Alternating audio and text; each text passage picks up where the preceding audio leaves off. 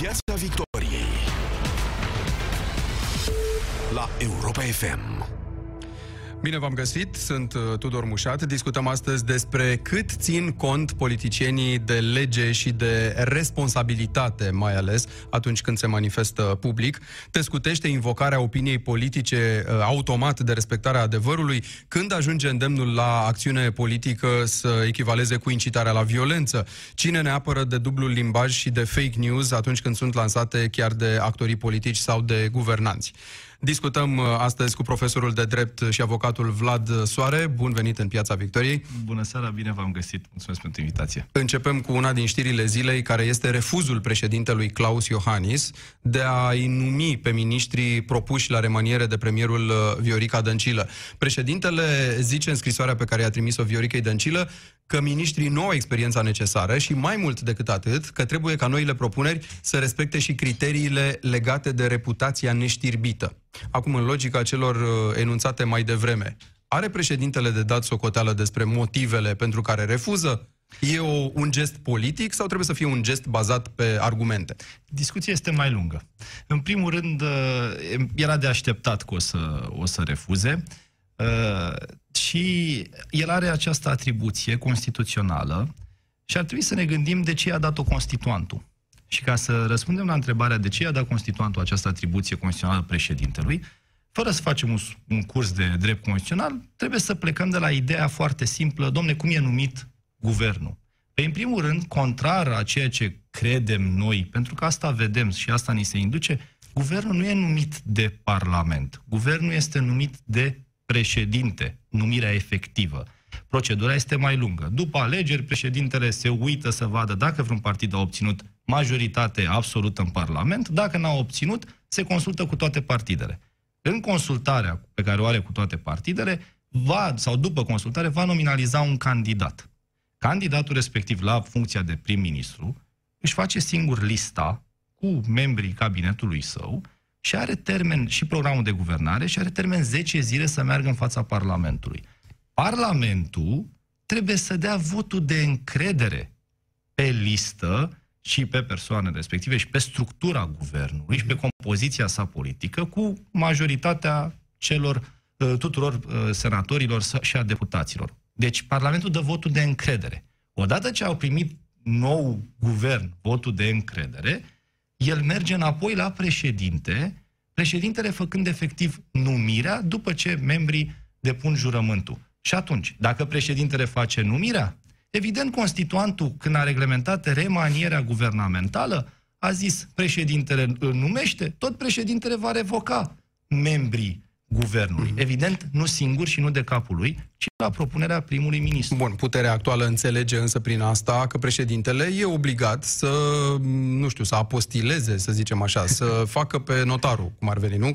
S-a mai purtat discuția asta. Adică, da, tu numești, da, numești ce zicem noi. Nu? nu, de fapt. Au fost atâtea, adică, da, aveți dreptate. Adică Asta numești, n-ai rol facă. de decizie când numești. Numești în sensul că pui și tu acolo, da, sunt de acord. Nu e adevărat, adică ei asta încearcă să facă, cum au încercat și alți precursori în alte cazuri să golească de conținut atributele președintelui. Și au mai fost cazuri odată cu revizuirea Constituției, când s-a spus că președintele nu are voie să modifice proiectul de revizuire când îl primește, ci ar fi doar un simplu mandatar că primește proiectul de la guvern și îl dă mai departe. Așa și aici.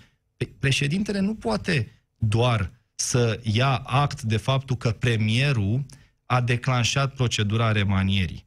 Pentru că are un sens. Premierul face lista atunci când merge cu ea în candidat. Premierul candidat face lista atunci când merge cu ea în fața Parlamentului. El conduce guvernul. El răspunde în fața Parlamentului pentru membrii cabinetului. Dar el are ca atribut constituțional doar propunerea de remaniere. Eu îți propun, președinte, să remaniem următorul membru. Și președintele are atributul constituțional de a îl revoca. Bun, e, când e vorba să-i accepte pe acești noi membri propuși de premier, președintele zice nu, pentru că eu nu consider că au experiența necesară în posturile pentru care au fost propuși și mai mult decât atât, uh, n-au o reputație uh, corespunzătoare. De fapt, că asta ne spune, că noile propuneri trebuie să respecte și criteriile legate de reputația neștirbită. E, noi am zis că ne uităm în toate părțile, jurnalistic da. vorbind, Corect. Și și atunci, foarte bine dacă te faceți. uiți la afirmațiile pe care le face președintele, ce înțelegi? Eugen Nicolicea sau ceilalți doi miniștri, domnul Nicolicea îl menționez că e cel mai vizibil, Da. e, s-a tot remarcat în spațiu public prin tot felul de declarații contundente. Deci, acești trei miniștri propuși nu au reputația uh, corespunzătoare, nu au o bună reputație, ne spune președintele. Adică cum? Da. Și vine premierul României și îi spune președintelui că nu avea voie să uh, justifice refuzul pe motiv de oportunitate, ci trebuia să o facă doar pe motiv de legalitate. Uh-huh. Întreb eu, și o să vă spun și dumneavoastră, uh, unde face distinție constituantul? Că nu face. Sau în lege. Și e un principiu de drept pe care aș vrea să-l înțeleagă toată lumea, care este foarte simplu unde legea nu distinge, nici noi nu trebuie să facem distinție. În latină, ubi lex non distinguit, nec nos distinguere de bemus. Dar fix asta este aplicabil aici. Câtă vreme legea nu distinge. Cum poți să distingi tu că atributul constituțional al președintelui de fapt se referă doar la legalitate, ci nu la oportunitate? Nu spun că are că uh, doamna uh, Dăncilă greșește, dar pur și simplu pun o temă chiar de drept. Deci nu e atât de sigur că președintele trebuie să se pro, pro, uh, pronunțe doar pe legalitate. Plus că avem și o decizie a Curții Constituționale uh, 98 pe 2008, care spune că președintele poate să refuze o dată propunerea, a doua oară fiind obligat. Deci, mai mult, chiar și Curtea Constituțională merge pe ideea de la uh, promulgarea legilor, unde președintele poate să ceară reexaminarea legii odată. Noi înțelegem din asta că președintele are voie să se joace și politic sau politicianist cu vorbele în această situație. Pentru că premiza discuției noastre de astăzi este să vedem în ce măsură toate declarațiile sau faptele uh, politicienilor, actorilor uh, statali, s- guvernamentali, se uh, pliază pe lege, de fapt, se raportează într-un fel sau altul la lege și la conceptul de responsabilitate. Revenind la Claus Iohannis, el zice, oamenii ăștia n-au reputația corespunzătoare. De aici poți să înțelegi orice, chiar și lucruri grave despre respectivii. Uh, dar pentru că nu e chemat să le probeze, ele rămân în aer, nu? Face președintele același lucru pe care îl fac și guvernanții în momentul în care vin cu tot felul de afirmații din astea contundente despre adversari, de fapt? Discuția aici e un pic uh, mai lungă și ar trebui să o, să o nuanțăm și să ne gândim la răspunderea pe care o are politicianul cu privire la... și președintele, președintele nu e politician în sensul uh, pe care îl cunoaștem noi, dar este implicat în activitate politică și trebuie să fie așa. Uh, De asemenea, politicienii fac foarte multe promisiuni electorale sau mai mult, uh, exact cum a spus dumneavoastră, afirmă lucruri pe care nu le dovedesc. Și ne punem întrebarea, ei răspund? Păi, uh, lucrurile pleacă în privința politicienilor de la uh, posibilitățile constituționale pe care le au. Dacă el este și parlamentar, ca și politician, se va bucura de imunitate. Iar imunitatea trebuie să înțeleagă uh, ascultătorii dumneavoastră că are două componente. Are o componentă care se numește irresponsabilitate și e prevăzută în Constituție la 71 aliniatul 1 și o componentă care se numește inviolabilitatea, aia pe care Să o înțelegem știm cei cu noi. irresponsabilitatea, că noi folosim Asta. termenul peiorativ, de Fix. fapt. Irresponsabilitatea înseamnă scutit de, respons- de a da socoteală sau Exact. scutit de responsabilitatea declarațiilor unor declarații. politice. Bun. Da, și o spune și Constituția. Uh, nu răspunzi pentru declarațiile politice ci pen- și nici pentru voturile exprimate în Parlament. Iar asta este o componentă a imunității, responsabilitatea. Se bucură și parlamentarul de ea, se bucură și președintele de ea. Și am văzut atâtea cazuri în care uh, ei au, au părut că se jignesc, pur și simplu s-au făcut fie incompetenți, fie nepotriviți, fie cum ați spus dumneavoastră acum. Uh, Lipsiți de reputație lipsiți sau de, reputație. pregătire profesională. Este o declarație politică pentru care respectivul nu răspunde pentru că e protejat de Constituție și face parte din activitatea lor uh, politică. În schimb, evident că va răspunde oricine, indiferent ce este, că e parlamentar, că e președinte, pentru o jignire. La fel cum răspund și eu, dacă va jigni pe dumneavoastră, la fel cum răspundeți și dumneavoastră dacă ați jigni pe altcineva, e o răspundere civilă. Să ne uităm un pic, uh, domnule profesor Vlad Soare, la aceste declarații făcute de data asta de partea cealaltă, de cei aflați la putere. Uh, zilele astea s-a tot vorbit în legătură cu mitingurile, contra mitingurile la PSD și ALDE, de nazism, zice domnul Dragnea, că îi amintește de manifestările naziste din anii 30, ceea ce au făcut adversarii uh, politici ai PSD-ALDE, despre drogați, pentru că vine domnul Florin Iordache și zice uh, protestatarii sau contramanifestanții, să zicem, uh, aveau uh, pliculețe cu prafuri, am văzut eu droguri pe jos în urma lor și așa mai departe. Și mai vine și ministrul de interne Carmen Dan, care spune toți cei care au uh, participat la aceste contramanifestații, deci au organizat mitinguri paralele cu cele ale PSD-ALDE, trebuie cercetați penal, că au trecut o limită. Bun. E, aici pe ce tărâm suntem? Uh este o chestiune mai mult decât exagerată, ci pe lângă asta este o retorică pe care am mai întâlnit-o în anii 90. Fix genul ăsta de retorică. Uh, acum, este adevărat că probabil vă referiți și la meeting de la Iași. Este adevărat că acolo lucrurile au scăpat un pic de sub control. Uh, e evident discursul politic pe care îl adoptă acum uh, PSD cu privire la ceea ce s-a întâmplat acolo și anume că de fapt ar fi fost o chestiune organizată, instituțională. E, uite, îi ziceți discurs politic, eu asta vreau să mă lămuresc, că răspunde cineva în momentul în care lansează acuzații ca nazism sau trafic și consum de droguri într-o astfel de situație sau ajunge să le spui pur și simplu pentru că ești politician, pentru că ești Liviu Dragnea, respectiv Florin Iordache, respectiv Carmen Dan și îți permiți să zici orice? Nu, evident că nu este așa și o să vă spun, um, aici nu mai este vorba de imunitate, ci e vorba de libertate de exprimare. Și dacă îmi permiteți, la articolul 30 din Constituție, și aș vrea să vă spun doar câteva lucruri, sunt interzise de lege defăimarea țării, a națiunii, îndemnul la război, la ură națională, rasială, de clasă, religioasă, incitarea la discriminare, la separatism teritorial sau, voin, sau violență publică. De asemenea, nu putem prejudicia prin activitatea noastră de libertate, de exprimare liberă, ce nu putem prejudicia? Demnitatea, onoarea, viața particulară a persoanei, nici dreptul la proprie imagine. Deci în Constituție ni se spune foarte clar care este limita libertății noastre. Și atunci oamenii care fac afirmațiile astea politice. E, și atunci cine suportă rigorile sau cine suportă consecințele?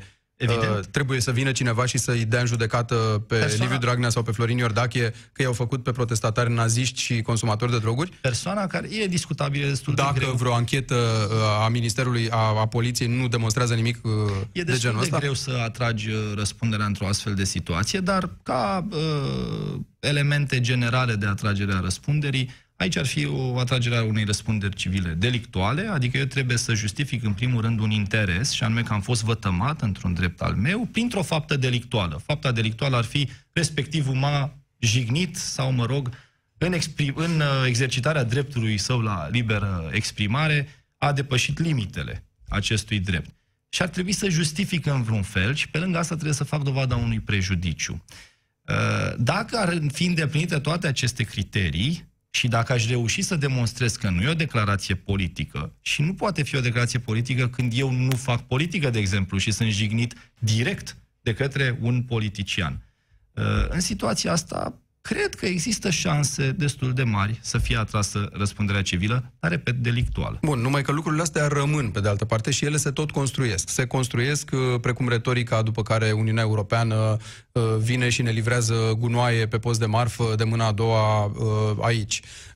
Că anumiți politicieni sunt plătiți de afară, aluzie la Claus Iohannis, care e tras de sfori, de păpușari din Occident, că nu e român, că are bă, alte origini și așa mai departe.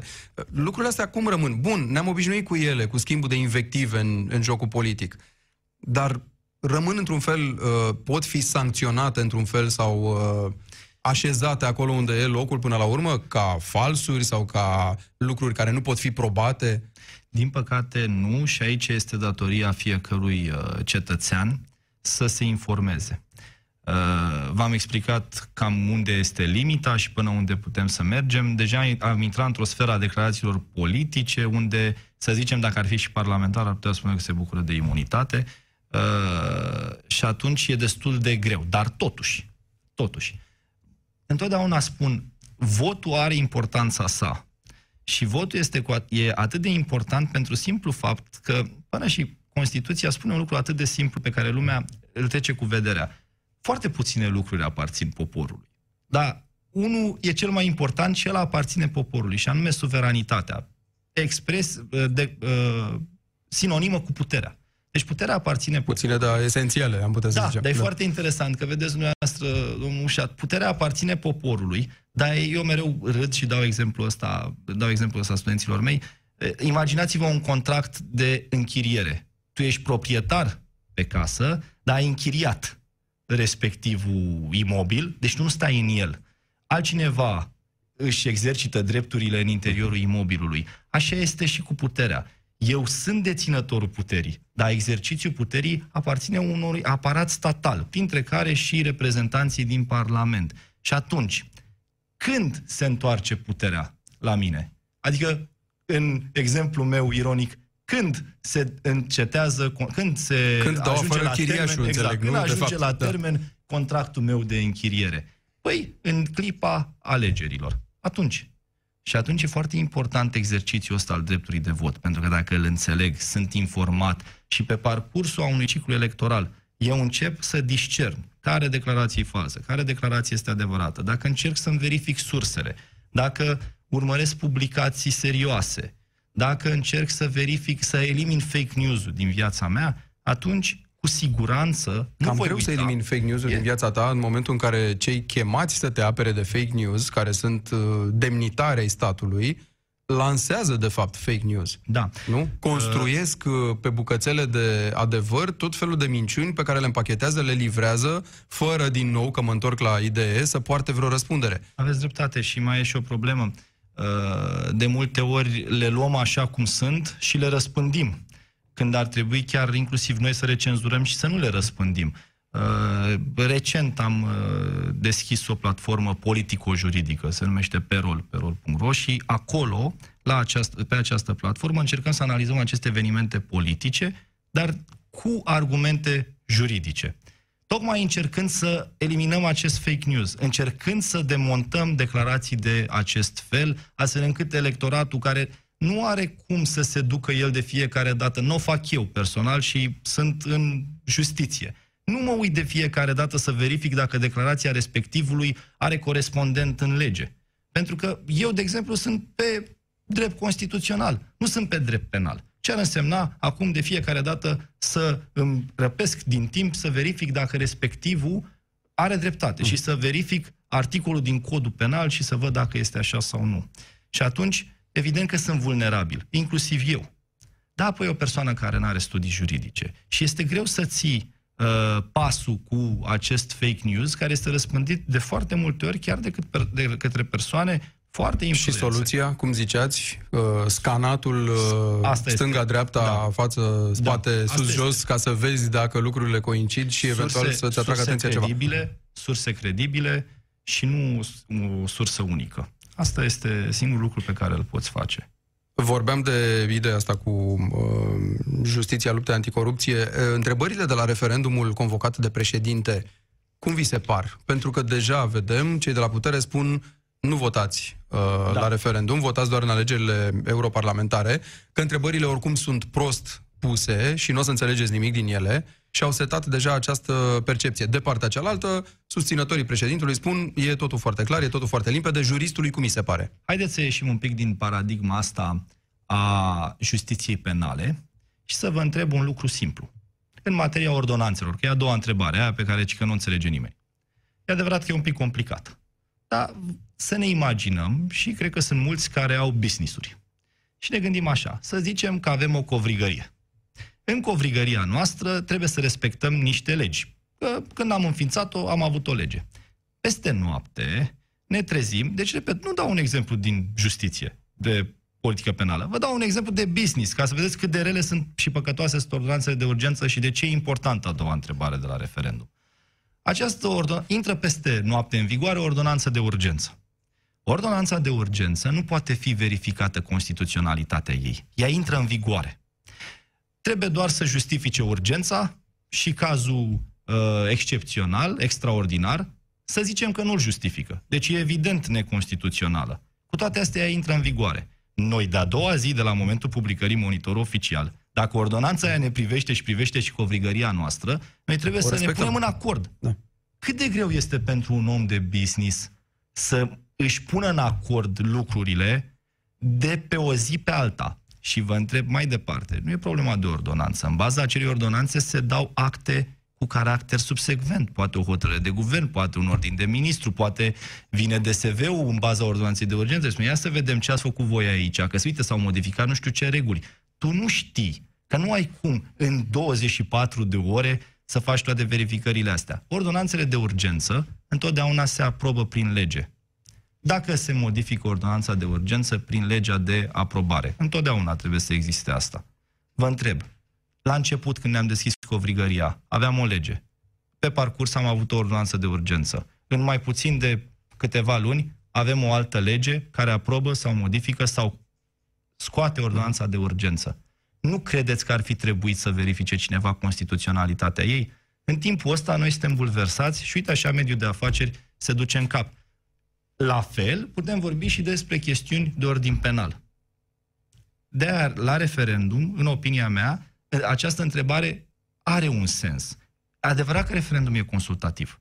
Și o să-mi spuneți, pe ei nu produce efecte juridice. Da, dar produce efecte politice. Câți ani au trecut de la ultimul referendum consultativ, cel cu 300 de parlamentari? Că toată lumea spune nu s-a întâmplat nimic. Bun, nu s-a întâmplat nimic. Dar câți ani au trecut? Cred că sunt mai bine de 10 ani, nu? Încă vorbim despre asta. Tocmai pentru că nu s-a întâmplat nimic. Deci efectele politice sunt clare și sunt dure. Eu cred că referendumul are un sens. Apropo de asta, doar câteva cuvinte legate de poziția Comisiei Europene, care zice suntem gata să înlocuim MCV, faimosul mecanism de cooperare și verificare în justiție, cu ceva mai grav, un pas spre articolul 7, acel ceva numindu-se cadrul pentru statul de drept. Da.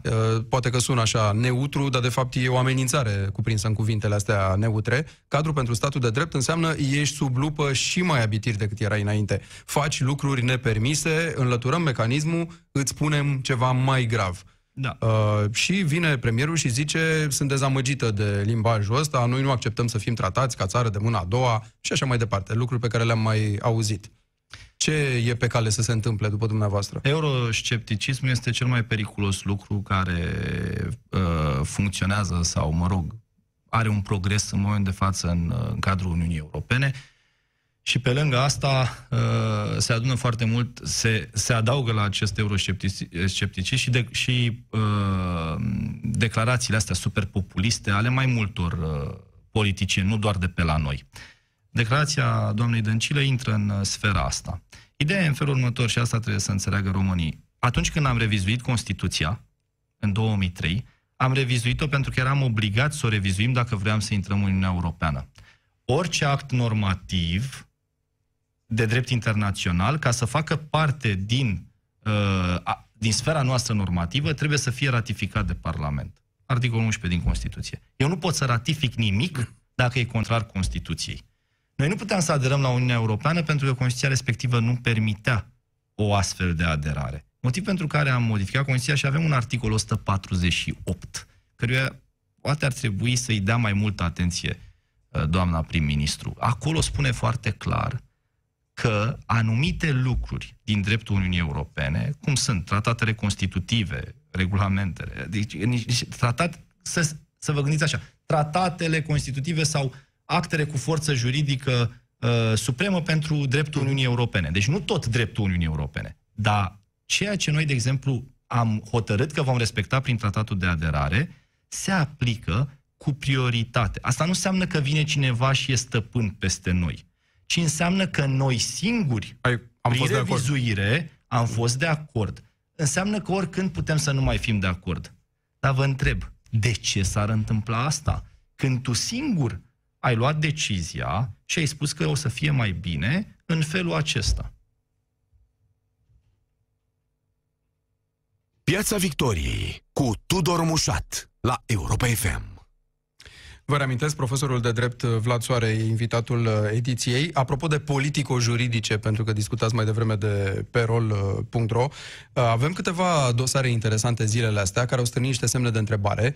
Uh, Radu Mazăre, care va fi extradat din Madagascar, Da. Uh, nu știm, adică sunt aici niște surprinderi, nu neapărat că e și surprinderea că s-a întâmplat în cazul lui Mazăre chestia asta, deși în alte cazuri nu s-a putut, probabil că e cea mai mare surprindere. Toată lumea compară dosarul acum cu ale Lenei Udrea, cu al unui Adamescu în cazul în care era la Londra și a durat o grămadă să fie adus și așa mai departe, cu a unora care bă, sunt în Ungaria și a durat uh, mai mult decât aducerea lui da. Mazăre din Madagascar. Aici de ce s-a putut? Ce întrezăriți că s-a întâmplat?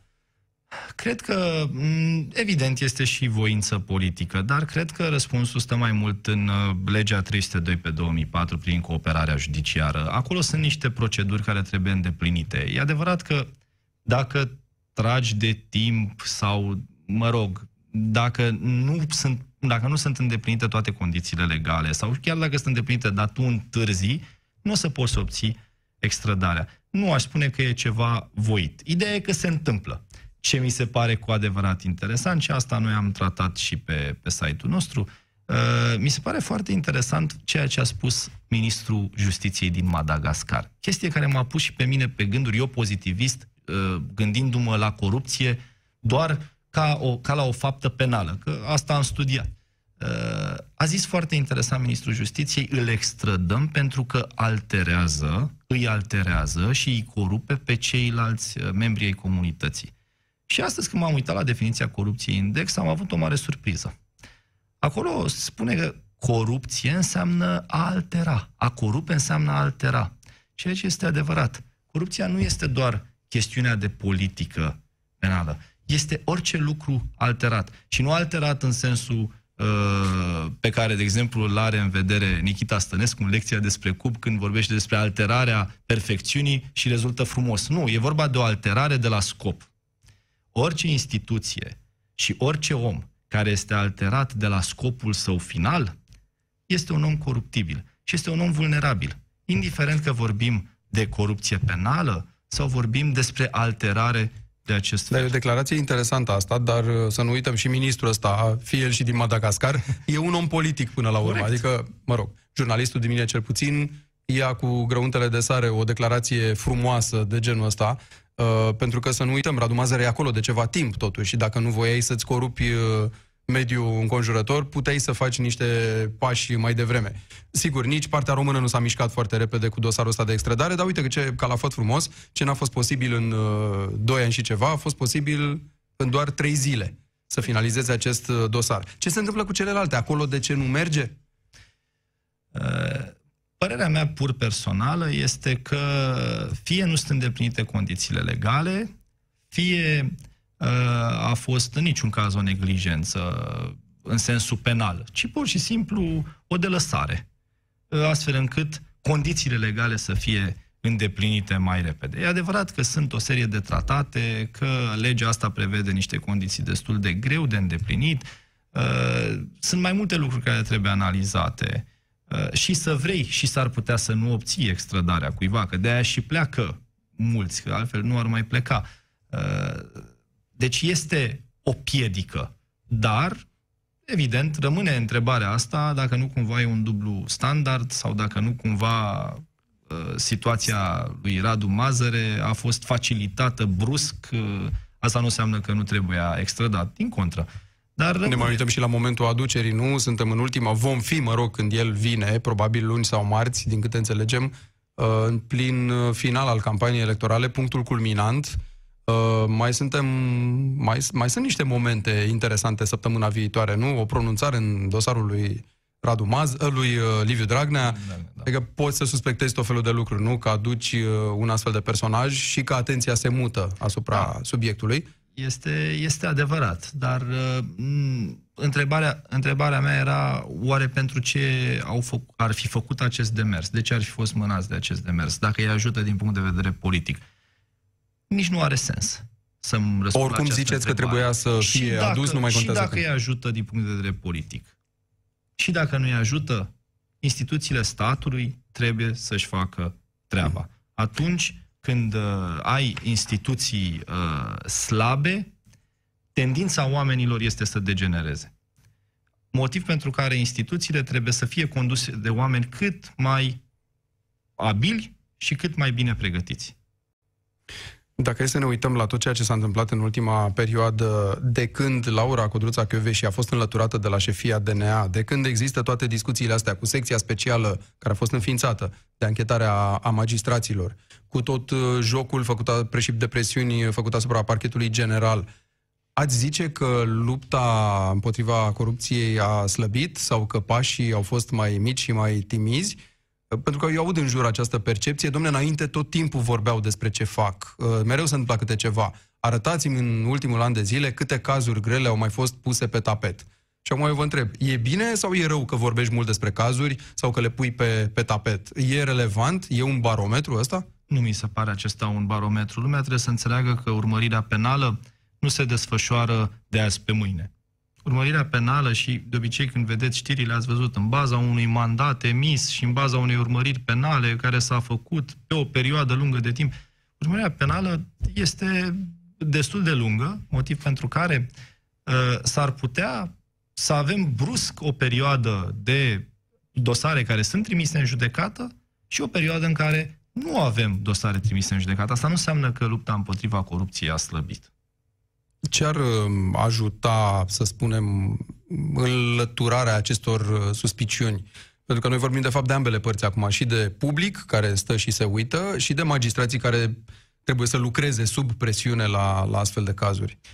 Eu cred că, în primul rând, trebuie să avem uh, o urmărire penală făcută în baza probelor, așa cum eu sunt convins că se întâmplă, și dosare penale care, odată ce sunt trimise în judecată, procurorul să aibă convingerea că a prezentat toate probele uh, pe care, care îi vor fi admisibile și, repet, care să ducă la soluția pe care o propune el. Motiv pentru care eu nu aș sări în capul unui procuror, trimite repede dosarul, că vreau să văd că lupți împotriva corupției. Vlad Soare, vă mulțumesc foarte mult pentru prezența astăzi în uh, Piața Victoriei. Și eu vă mulțumesc. Rămâneți cu Europa FM. Piața Victoriei. De luni până vineri, de la ora 18 și 15 la Europa FM.